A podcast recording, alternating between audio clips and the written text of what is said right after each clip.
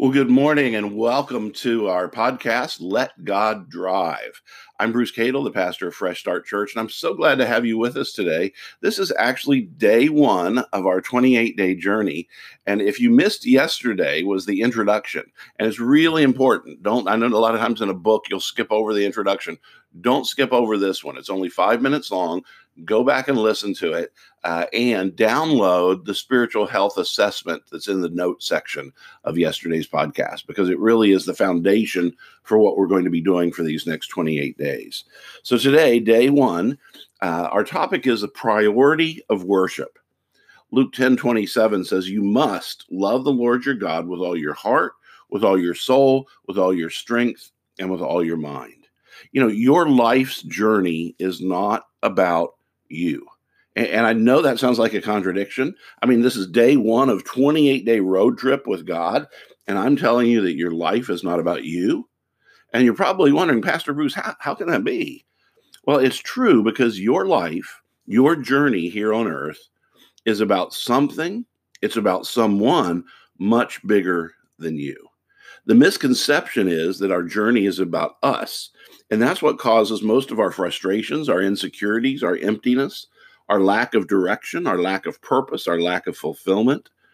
Ephesians 1, verse 11 and 12 says it's in Christ that we find out who we are and what we're living for. Long before we first heard of Christ and got our hopes up, he had his eye on us. He had designs on us for glorious living. Part of the overall purpose he is working out in everything and everyone. I love that. That's the message paraphrase of that verse. I just love uh, the descriptive manner there. You know, a car isn't created for the sake of the car, it's created to serve its owner. And the same is true for you and I.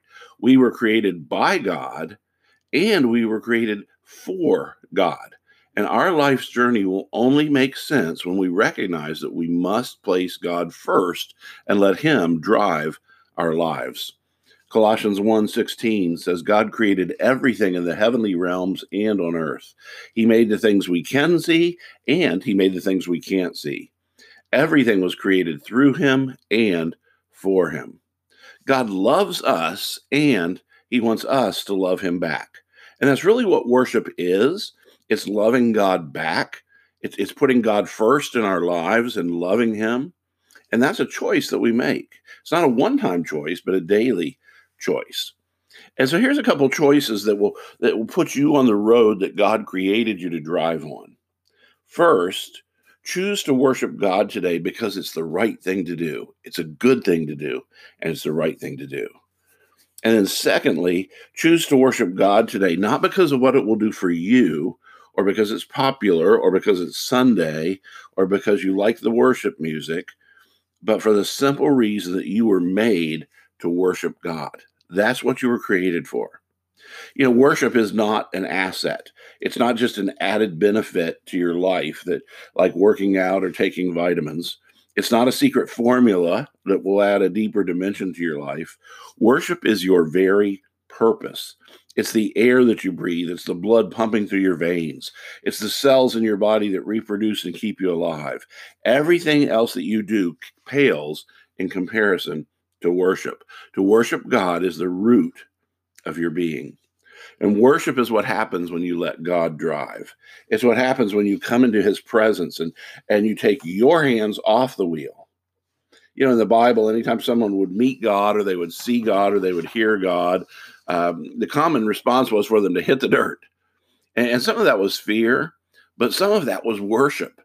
And it was expressed by awe and respect. Much of it was was like feeling insignificant in his sight.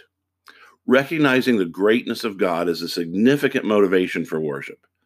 Realizing that the creator of the universe loves you and he wants you to ride with him, it should humble you and it should thrill you. Think of it as God commanding you to do what you were created to do, what you were meant to do. God is commanding you to do the one thing that will make you deeply satisfied and forever fulfilled. You know, we're all used to having uh, commands that, that we see as being overbearing or, or, or spoilers of our fun. But this command to love God with everything in us is good for us. It will delight us now and forever. I've got four application questions for you, and I'm, I'll put these in the notes as well. Uh, but but I encourage you to just jot these down and, and answer them. Uh, just write your answer down after you write the question as you think about this. And the first one is Who or what would you honestly say is number one in your life? I mean, just be honest. Who or what is number one in your life? And then the second question is if someone looked at your calendar and they looked at your checkbook and they looked at your daily activities, who or what would they say is number one in your life?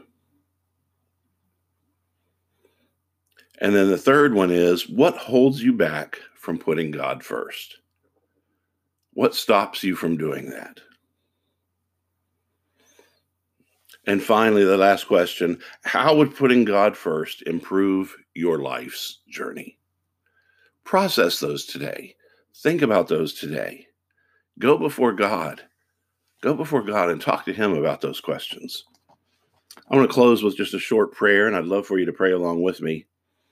Dear God, please help me to see the significance of putting you first in every area of my life. Thank you for loving me. Help me to love you back by obeying you and living for you in every way, every day. In Jesus' name, amen. Thank you so much for joining us today. I look forward to being with you again tomorrow. If I can help you in any way, please connect with me over on Facebook or email me at Pastor Bruce at thefreshstartchurch.com. See you tomorrow.